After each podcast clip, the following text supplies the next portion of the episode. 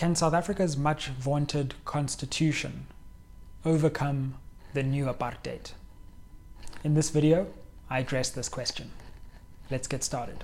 The Sizwe Mpofu Walsh Experience Podcast. Aye, aye,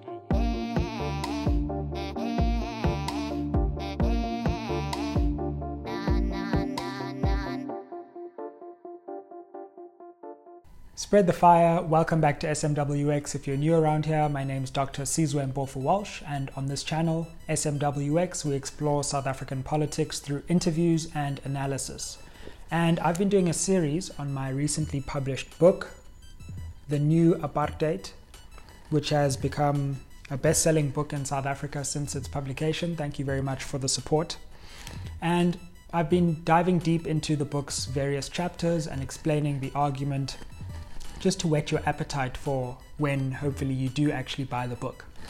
And in today's video, I want to take a look at the chapter on law and really pose the question as to whether South Africa's much glorified constitution is capable of fundamentally transforming South African society towards a more just future, which breaks decisively from patterns of apartheid that have characterized South Africa for decades and colonialism that have characterized South Africa for centuries. So, I want to do this in two parts. The first, I'll look at the first part of the argument that I make in this chapter about law in this book. Um, and that looks really at the conception of justice which is contained in the Constitution. And I try to take aim at this conception and suggest that it's a narrow conception of justice when in fact we need a much wider and bolder conception in order to confront what I call the new apartheid. And then, secondly, I'm going to look at the way that various branches of the law, which harmonize in theory, can often clash in practice, thereby exacerbating what I call the new apartheid, in certain instances and with some qualifications. But before I do that, let me just introduce you to the idea of the new apartheid very briefly, which is contained in the introduction. And the idea in the book is that apartheid didn't die, it was privatized. And although state power was transferred to a democratic government in 1994 in South Africa, and apartheid was ostensibly abolished, we still find many resemblances between present day South Africa and its apartheid predecessor, continuing to persist in the private realm of South African life and this private realm has taken on such a momentum since 1994 that, in fact, it has come to engulf, influence, and affect many areas of life which were traditionally, traditionally thought to have been public. So, the privatization of apartheid also coincided with the privatization of power itself. And so, power is often exerted by private actors in South Africa and private actors are increasingly able to control actors which hitherto were thought to symbolize publicity. And it's really important to state that the objective of this book is, is to disrupt what is received wisdom and received dogma about South Africa, of course. Um, everyone will tell you that the Constitution is supreme in theory, Everyone will tell you that South Africa is a democracy which destroyed apartheid in theory. And of course, this book isn't seeking to dispute that theory. It's trying to say that in practice, despite the fact that we have inaugurated a democratic era and despite the fact that we purport to have a supreme constitution, there are often ways in which private power is able to circumnavigate the constraints which we've placed for it since 1994 and those constraints include the Constitution.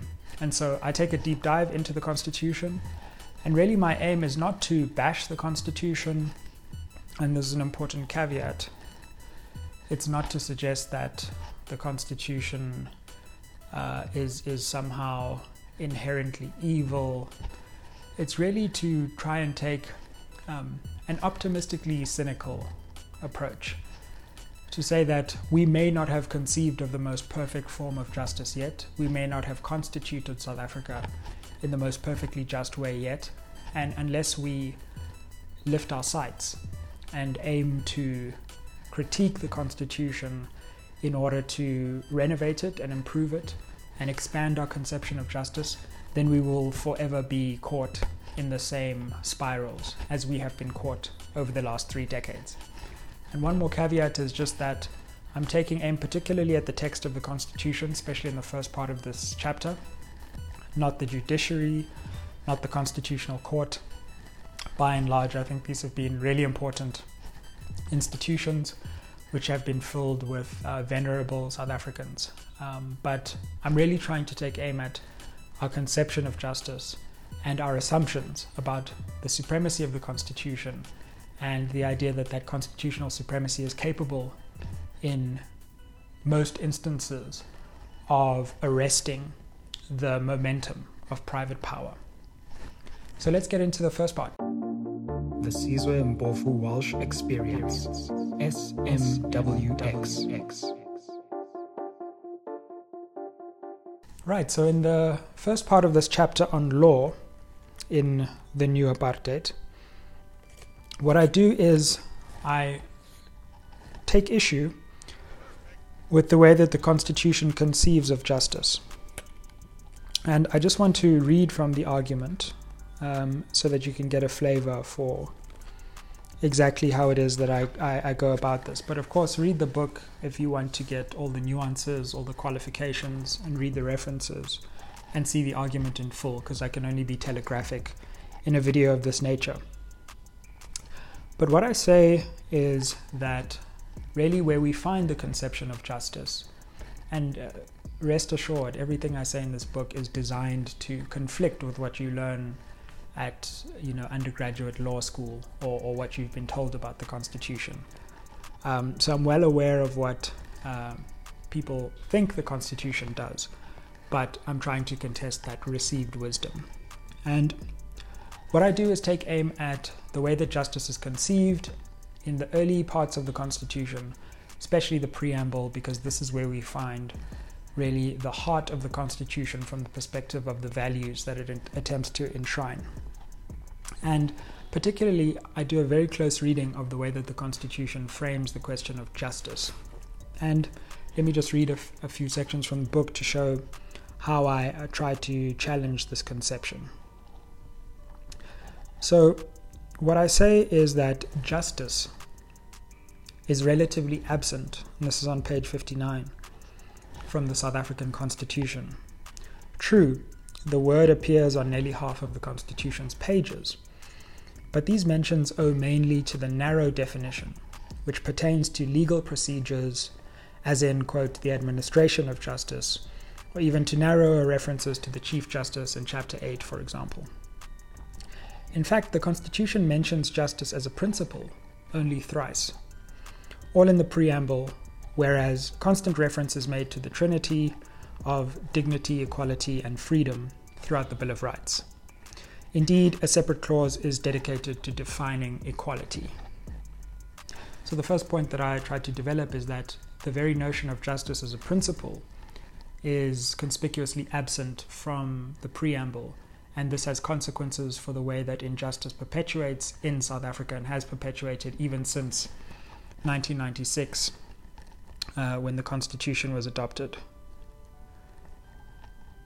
I then say even these preambular references to justice are limited. The first mention of justice merely recognizes the injustices of our past. To recognize injustice is but one step in creating justice. Mere recognition of past injustice is not justice. The second me- mention of justice in the preamble arrives in the phrase, We the people honor those who fought for justice. Again, this is important, but honoring those who fought for justice in the past does not guarantee justice in the future. Recognizing the past and honoring past fighters frame justice as a backward looking exercise.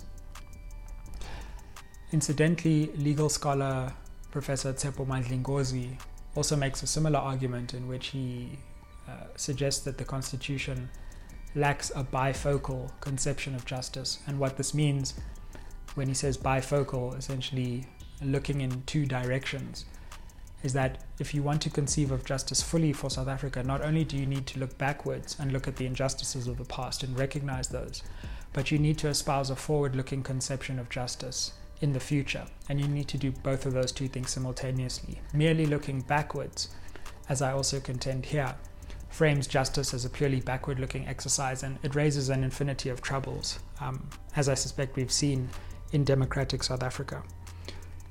The third and fi- final mention of justice, and I'm reading again, in the preamble is the only substantive future oriented one. We are told that the Constitution is adopted to, quote, heal the divisions of the past and establish a society based on democratic values, social justice, and fundamental human rights. This clause creates three problems. Social justice seems to narrow the scope of justice. Is social justice a particular species of justice applicable to the social realm? Is it also political and economic? The phrase suffers from an internal confusion. Justice is, by definition, social. Since the clause already refers to society, it seems tautological to again refer to social justice. Why not simply justice? The inclusion of the qualifying term social denudes justice of its far reaching connotations. It frames justice in terms of charity or private conscience rather than reparation or redistribution. And what I do in the book is also historicize this compromise where justice is framed as an act of charity, largely by negotiators on the apartheid side.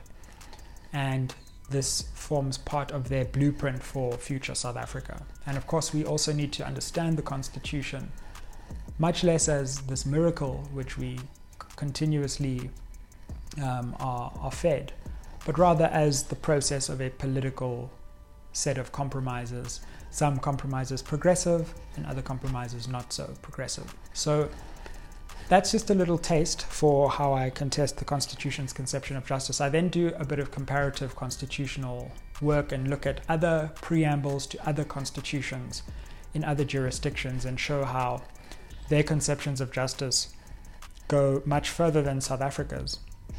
And also, uh, I show that in many ways the vagueness of South Africa's conception of, of justice, where it does occur in, in the small number of places where the Constitution does try to develop a notion of justice, the vagueness exceeds even the usual vagueness of any typical legal text. So, comment down below, let me know um, what you think of the argument. I know it's uh, heretical, and so I keep having to qualify that my intention is not to, you know, uh, rain on anyone's constitutional parade. Um, but I think it's distinctly unoriginal to simply parrot the miraculous narrative of the Constitution just because one's taught that at a law school or um, by the framers of the Constitution themselves. And I think it's particularly important for a new generation of South Africans to question the validity and the wisdom of maintaining the Constitution in its current form. When constitutional renovation the world over, as I say in the conclusion of the book, which is for another video, is par for the course, regular, and nothing to be feared. So let's get on to the second part. The Sizwe Mpofu Walsh Experience. SMWX. So, in the second part of this book, I address what former Deputy Chief Justice Dikgang Moseneke calls the vexed interface between private law and public law. Now, in a nutshell, and bear in mind, one can write books on these distinctions, but the distinctions are not really central to my argument. But let me just briefly uh, recap the distinction between private law and public law because the vexed interface is where these two forms of law meet.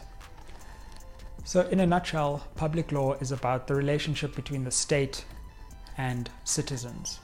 You can think of it as a vertical relationship, the state is invested with power and it has a certain relation with citizens who are subject to that power, and citizens have a certain relation with the state, and public law, in a nutshell, is about those relationships. Whereas private law, on the other hand, is about legal congress between citizens or between individuals, or technically between what lawyers call legal persons. So, this is not about an individual's relationship with the state or some higher authority, it's rather about the relationships of equality which exist between, often, between um, people. So it deals with legal congress um, between different individuals rather than between individuals and the state and the state and individuals. So that's how you can uh, get a brief overview of that idea. And you'll soon see that since my book is about the way that apartheid has become privatized, the sphere of private law becomes an important venue on which to understand the way that private power has reconsolidated since 1994. And what I do, again, is quite subversive.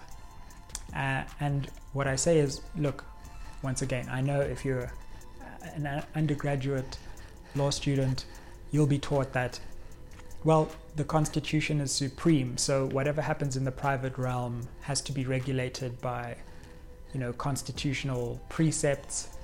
And so even if there are areas where, you know, the private realm uh, frustrates constitutional intentions, ultimately the Constitution triumphs and everyone lives happily ever after.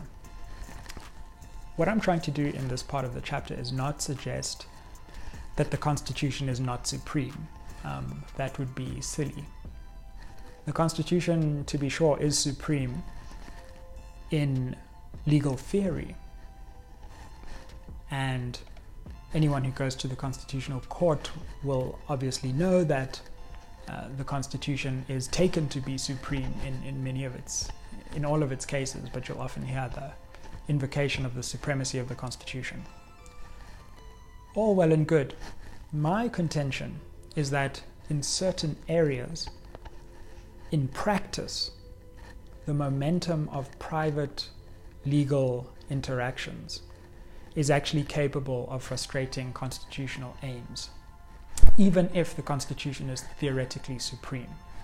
It's a nuanced argument, one that I think um, it's actually e- quite easy to miss, and you might just think, oh, well, that's a silly thing to say.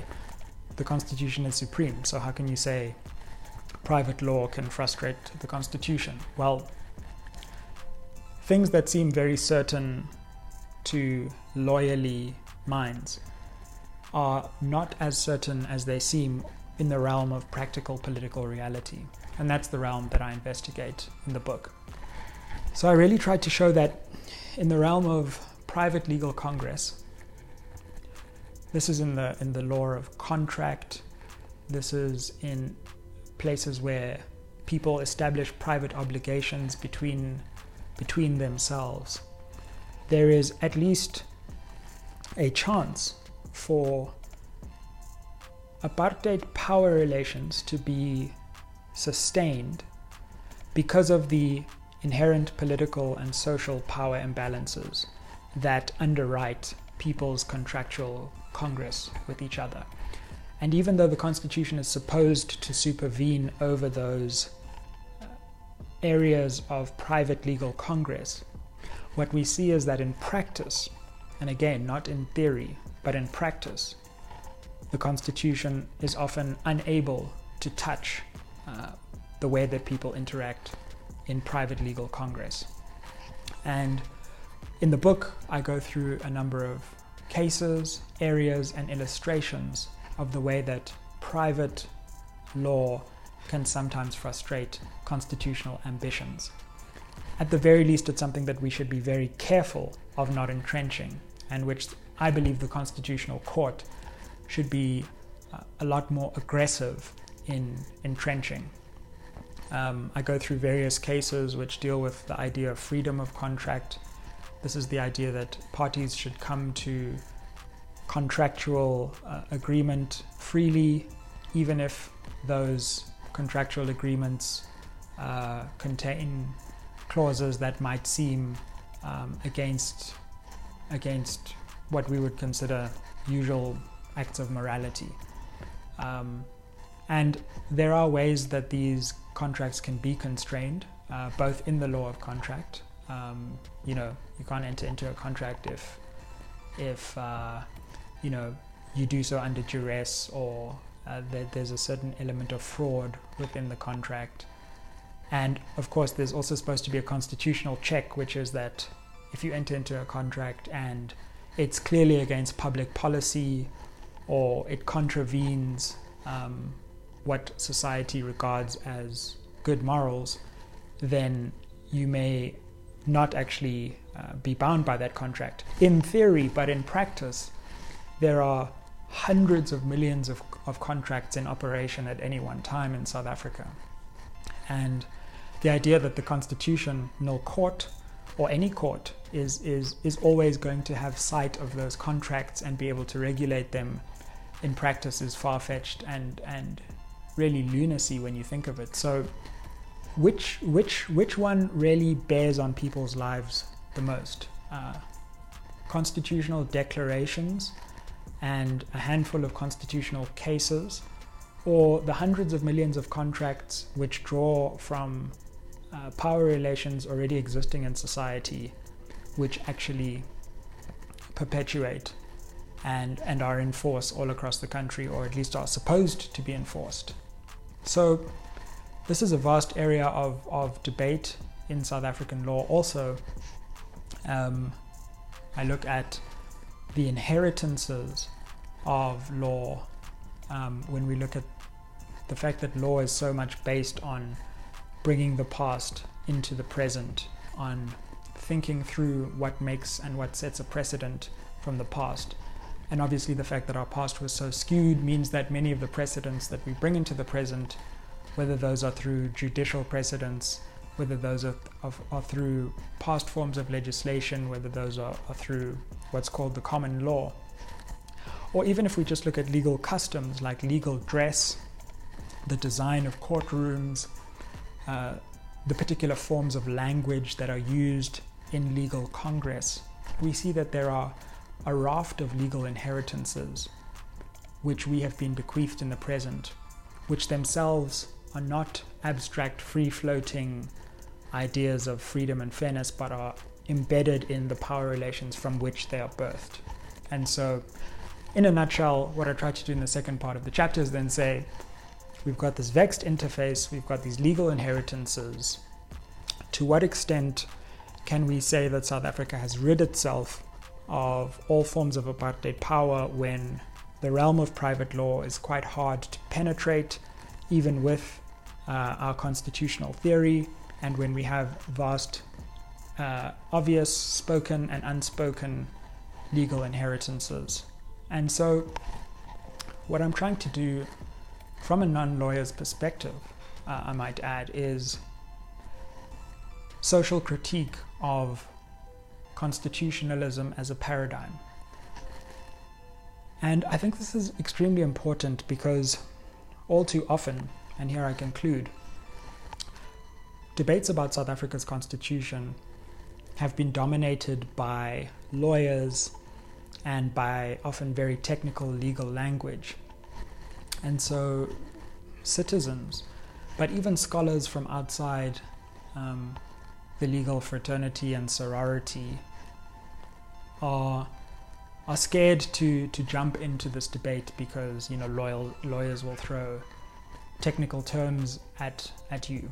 But i think technical legal language and the certainties which are received by the legal tradition contain within them very questionable philosophical assumptions and the certainty which, with which uh, lawyers often talk about the Constitution needs to be contested by a critical generation of scholars, whether inside or outside the legal academy, who bring philosophical scrutiny to bear on some of the technical legal concepts uh, which lawyers simply assume are true.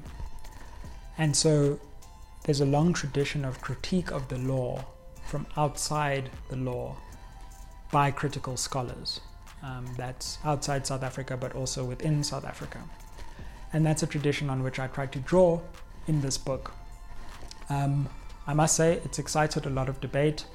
Uh, the most favorite uh, comment and set of reviews of mine has come from former uh, Justice of the Constitutional Court, um, Justice Johan Kriegler, who wrote a long review in Afrikaans um, in Rapport, which which was a real interesting engagement with with the ideas in the book. Um, but I know it's excited much debate in, in legal circles. And what I will say is that even even watching this video um, is, is is not a way of doing justice to my chapter. Um, do read the book and then enter the debate because I think that uh, what I try to do in the book is is deep. It's based on a lot of research, and I would have to do like a four-hour video to to capture all the nuances. Um, and so I wouldn't want to be misunderstood um, in people thinking that this video is is what the real argument is, when in fact the real argument's contained in the book. But this brief video was just an introduction to some of the arguments that I make in the new apartheid. Thank you for supporting this book. Thank you for making it one of the best selling books in, in South Africa. And if you want to buy a copy of the book in South Africa, there's a link down below where you can get a signed copy delivered right to your door. And look at the other videos about this book. Um, I've made videos about other chapters, which you can find on my channel, and also a playlist called The New Apartheid. Like, share, subscribe, comment on social media, tag me, and see you on the next one. Aye, The Sizwe Mpofu Walsh Experience Podcast. Aye, aye, aye.